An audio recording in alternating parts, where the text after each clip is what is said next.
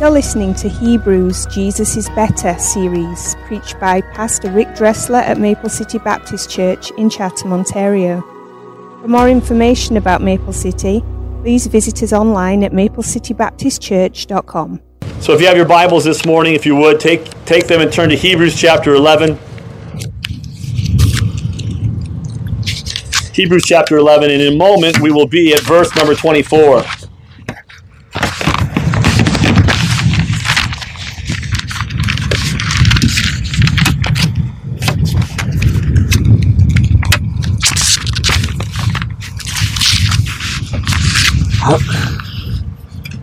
Thank you for bearing with us. I know that there's some things that we have to do as far as making adjustments, and by God's grace, we'll do that. And again, thank you for being supportive and being here this morning.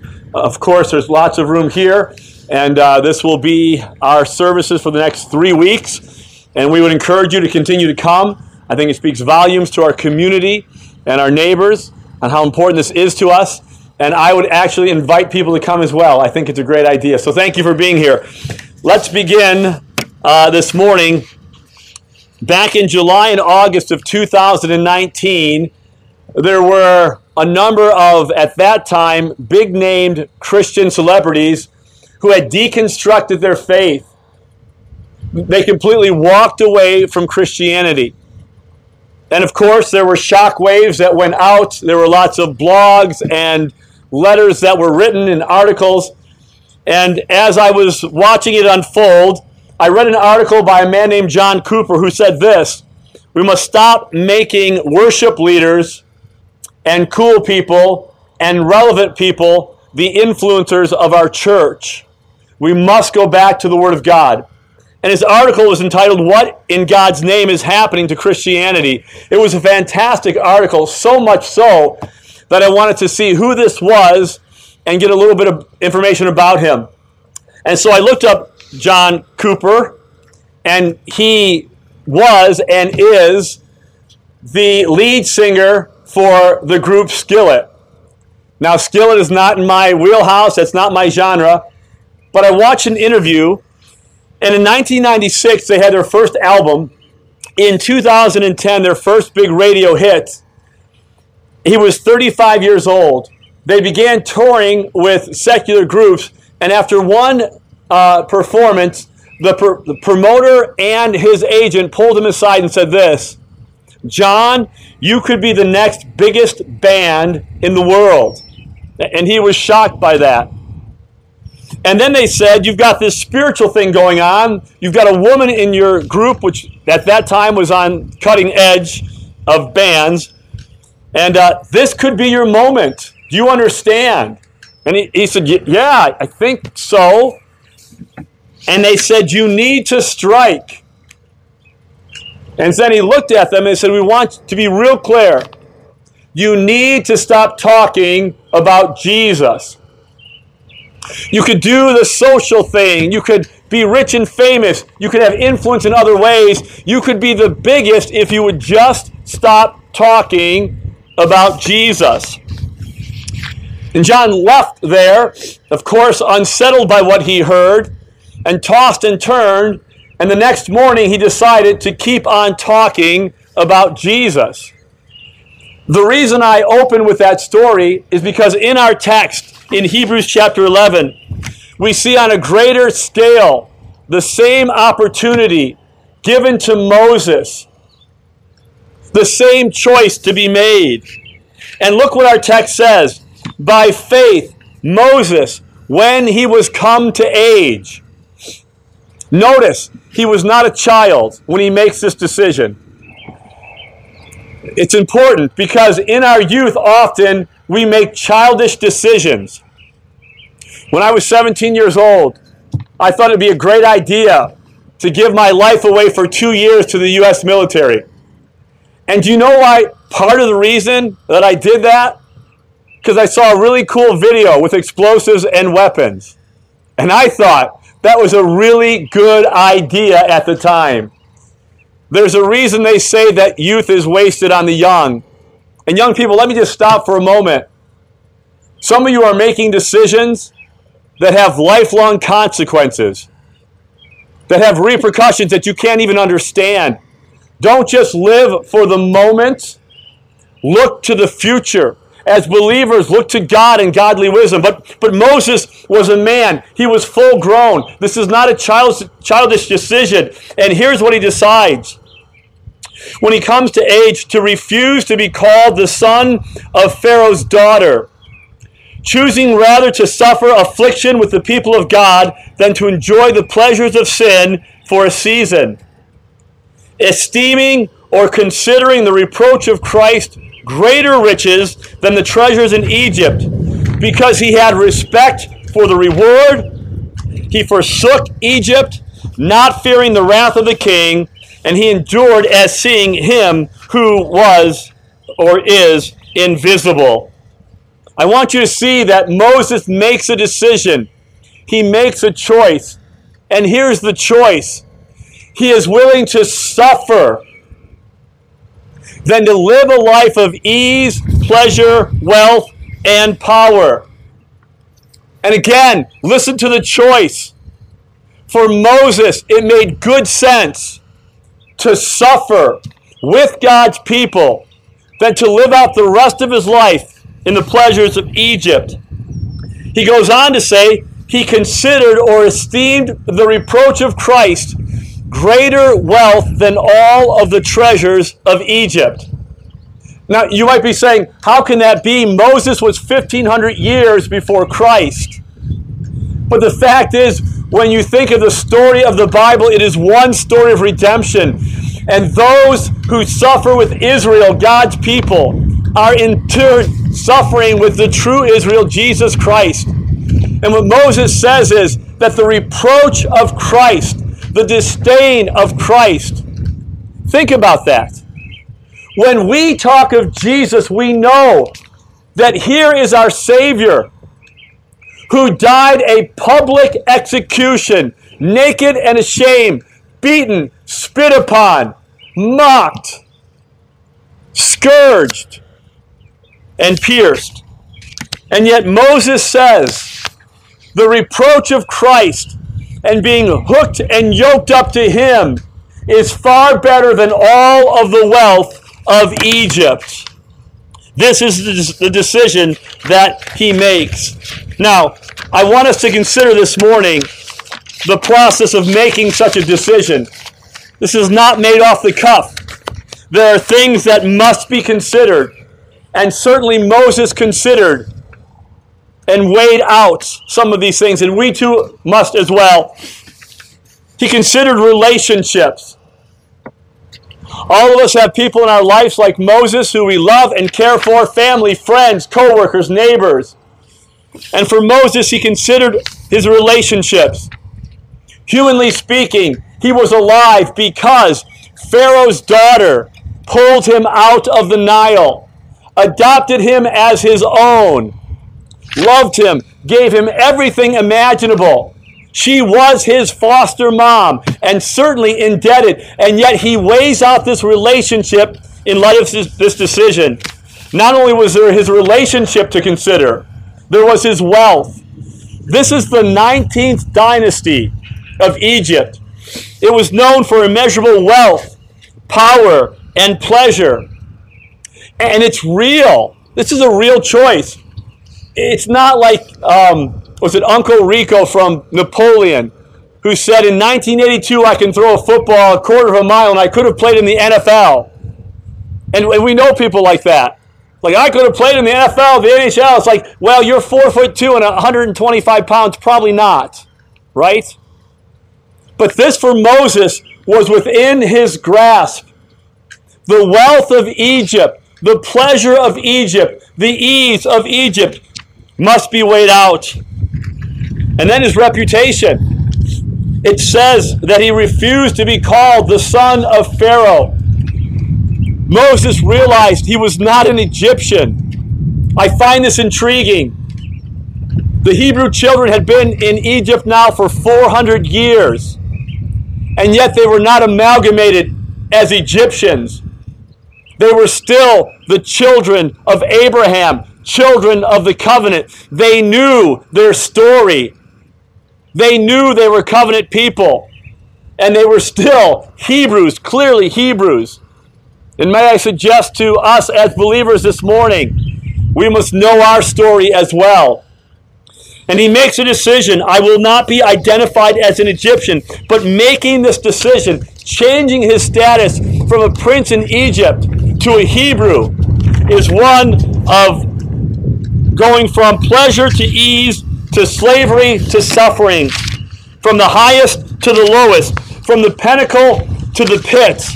And if we were sitting with Moses as he's weighing out his relationships, as he's weighing out his wealth, as he's weighing out his reputation, we might say, Moses, wait.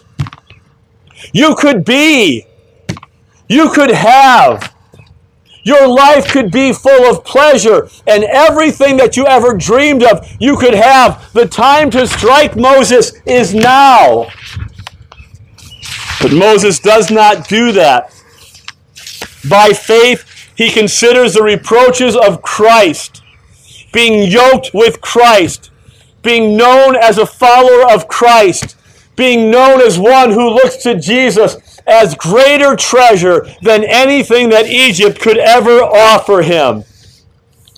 For Moses, the God of the Hebrews, the great I am, the one who is and who always will be, the one who was with him and would never leave, the I am that I am, which means that God will be who God is, always the God of love, pure love, the God of justice, pure justice, the God of mercy, pure mercy. This is the God of the Hebrews. And Moses knew and believed that was his God, and the Hebrew faith was his faith.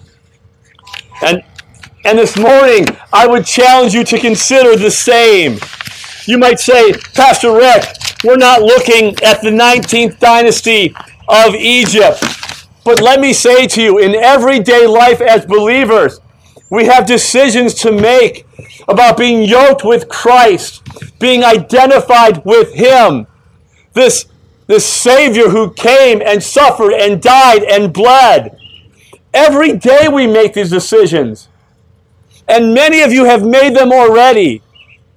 When it comes to your relationships with family members, or spouses who don't understand, who mock and make fun of.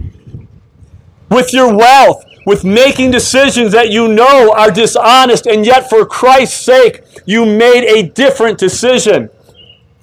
And with your reputation, that as people know we are believers of Christ, they say and do things to cause us to blush we do make these decisions about the reproach of Christ. And so this morning, what I'd like to do is to go through Moses' process because it says, by faith he chose these things. And I would have you consider this morning our own faith. Number one, understand that faith sees the reality. Moses saw the reality of the situation. And let me remind you of the reality of faith that in the world we live in, both pain and pleasure have a shelf life. Neither last forever. Believer in Jesus Christ this morning, understand that all pleasure, all honor, all riches, all acceptance, ultimately it will come to an end. All of it. Especially in our woke and canceled culture. You can be famous one day, and if you have a past, if you have a post, if you have a tweet, you will be canceled. And if you don't believe me, ask Aunt Jemima, or Mr. Potato Head, or Dr. Seuss, or any celebrity who had a past there is no forgiveness in that culture. They become scapegoats who are driven out before society. It's gone in a moment. All pleasure, all of it, it has a shelf life. And may I remind you this morning that all pain, all suffering, all marginalization, all injustice has a shelf life as well. And faith sees the reality of this world. It is all passing away, all of it. The text that Andrew read this morning, it, it's almost as if Paul is in perfect sync with what's happening in Moses' life. 2 Corinthians chapter 4, he says this For which cause we faint not, believers, we do not lose heart. But though our outward man or self is perishing or wasting away, Paul completely understands that, that this flesh, this self, what we see, this outward self is wasting away. That idea of wasting away means progressive decay. And we see it, we feel it, and we know it. We know it. And we don't lose hearts. This is the truth. Um, I think the songwriter uh, who wrote Abide in Me said it well when he says in verse number two of his great song, Swift to its close ebbs out life's little day. Earth's joys grow dim, its glories pass away. Change and decay in all around I see. O thou that changes not, abide in me. And my friend, this morning, as a believer, we see the reality of our faith. We see what's really happening. We are wasting away. And at 18 or 20, you might not feel it, but at 52, walking, walking up a scaffold, you do. We are wasting away. And yet, this is the beauty of our faith. Paul says, Yet the inward self is being renewed day by day.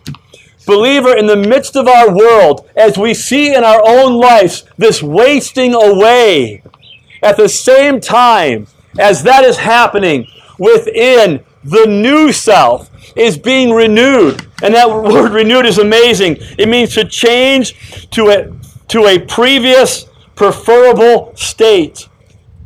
Believer, do you understand the reality that everything is wasting away? And even as we are wasting away, the God of heaven is renewing the inner self daily.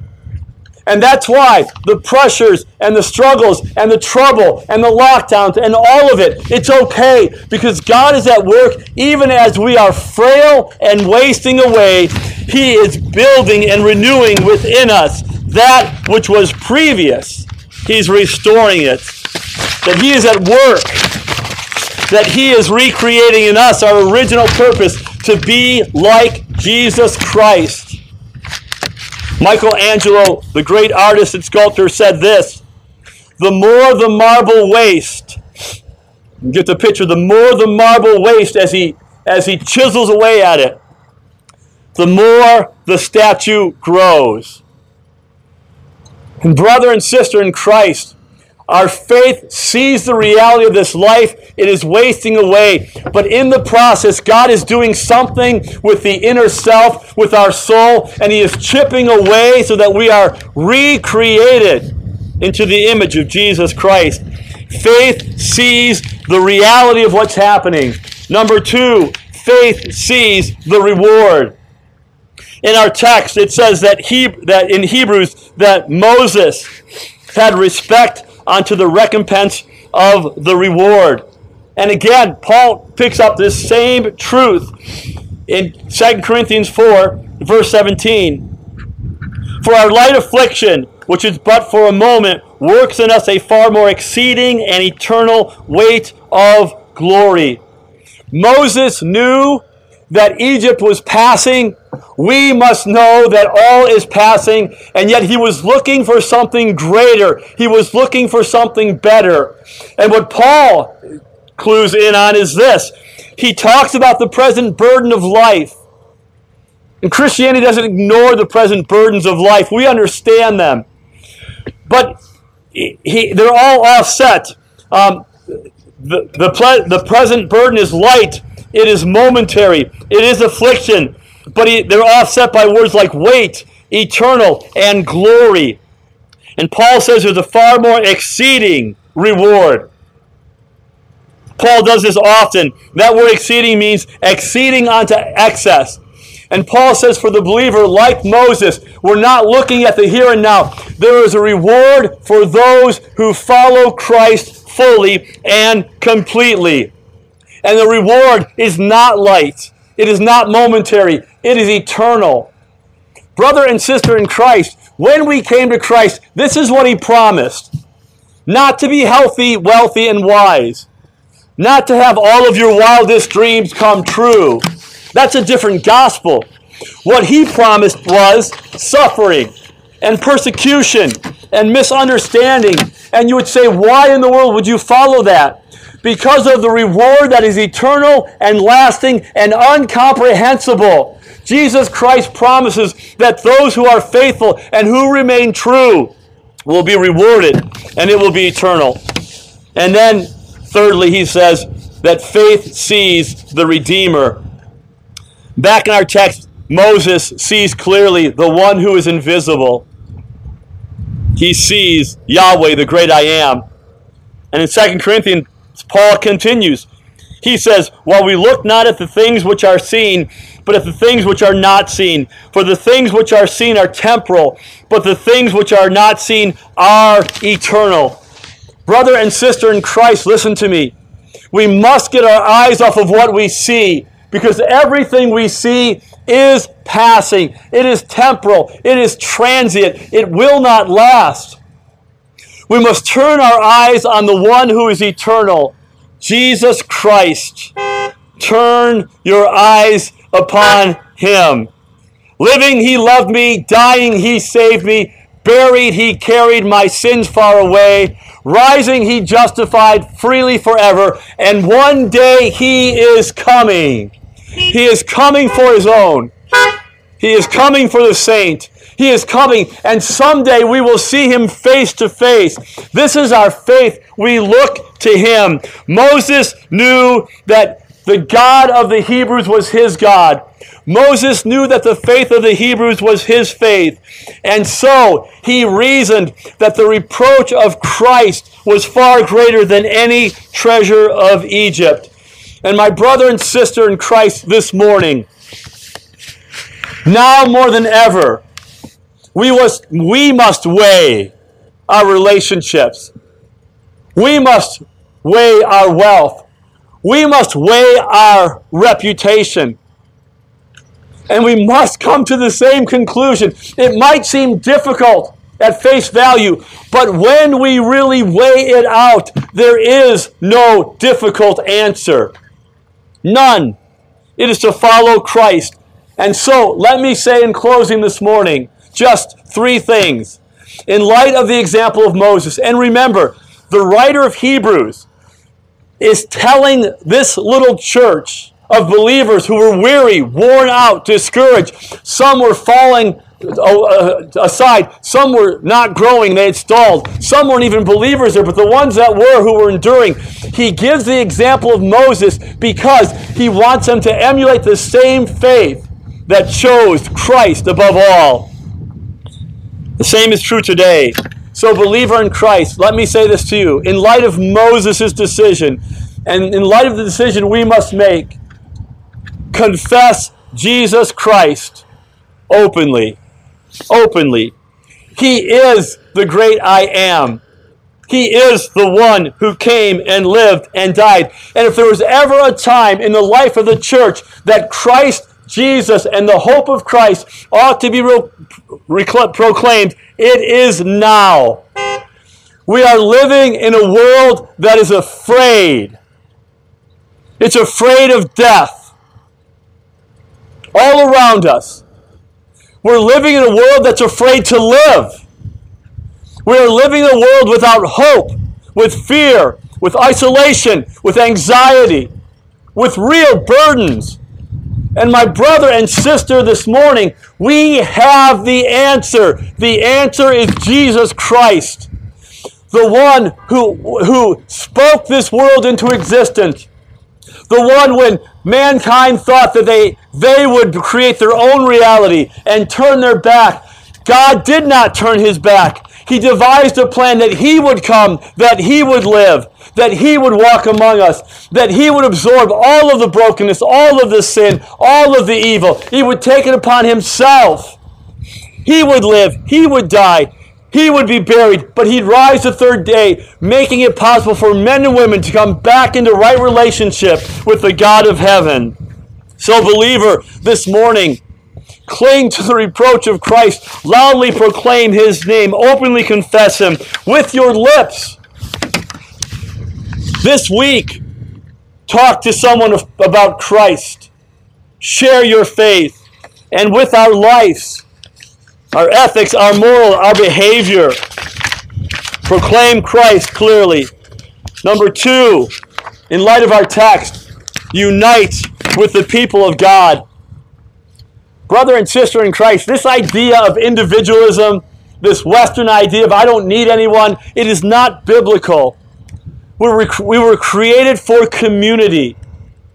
Can I tell you, as weird as this is, standing out here and freezing to death, this is glorious to see people who have gathered together in the name of Christ saying, We are the people of God. And we beat and we beep our horns. This is what we do. This is community. We were made for community. Don't be on the fence. Don't live in both worlds. The church is of the utmost importance. Christ died for the church. And the church will be victorious. The church will, will, the gates of hell will not prevail against her. And so, brother and sister, proclaim Christ openly. Unite with his people and then finally, be willing to go outside the camp. The writer of Hebrews continues in chapter 13, and here's what he says Therefore, Jesus also, that he might sanctify the people with his own blood, suffered without the gate. Let us go forth, therefore, unto him without the camp, bearing his reproach. For here we have no continuing city but we seek one to come. There is reproach connected to Jesus Christ. We understand that.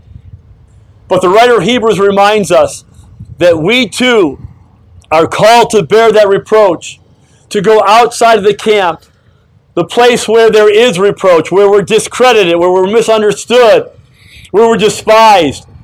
Because in this world we have no continuing city. It is passing away. That's the reality. But the reality is there is a reward. And ultimately, that reward is Jesus Christ. That He will be our God, we will be His people, and we will enjoy Him forever. Let me close with this statement by Charles Simeon. And I think he, he makes it clear that when our eyes by faith see the reality of what's happening, our choices are clear and simple. He says, before that faith has found a man to a view of the, before that faith has brought a man to a view of the things which are invisible and eternal he has no zeal for god no fortitude to suffer shame for the sake of christ but when once the realities of the eternal world are open to his view when once heaven and all of its glory and hell with all of its terrors are apprehended by him. Who shall stop him? Who shall imitate him? Who shall persuade him? Bid him relax his diligence and give way to carnal ease and pleasure. He will say, Go offer your advice to one who is running in a race or fighting for his life. Will he listen to you? Expect not me then to listen, who am running for eternity and fighting for my soul. Is he called to suffer? He knows for whose sake it is that he is called to take up his cross. And so he takes it up with cheerfulness and rejoices that he is counted worthy to bear it. And brother and sister in Christ, may, us, may we this morning see the reality of our faith. This is all passing away. May we understand that there is a reward to be gained, that Christ has promised it.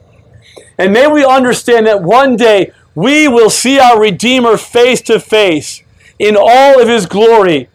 Therefore, when we're making decisions today and tomorrow and in our life, as we weigh out our relationships, as we weigh, out our wealth, as we weigh out our own reputation and acceptance, may we know today that the reproach of Jesus Christ is far greater than anything this world can ever offer. And may we embrace it and embrace Him and love Him so much that today and tomorrow and next week we choose Christ and His reproach. We openly proclaim Him. We gather together and we are willing to go outside of the camp. Let us, let us pray. Father, thank you for this morning. I thank you for this body who is here. I thank you for those who are watching. And oh God, I pray we'd see the truth of the decision that Moses made. I pray that we'd see the truth of the decision that we must make. Give us your strength, your power, and glory, and by faith, help us as your people to see the future as present, the unseen as visible, and help us to gladly carry the reproach of Christ for your honor and your glory. In Jesus' name, amen.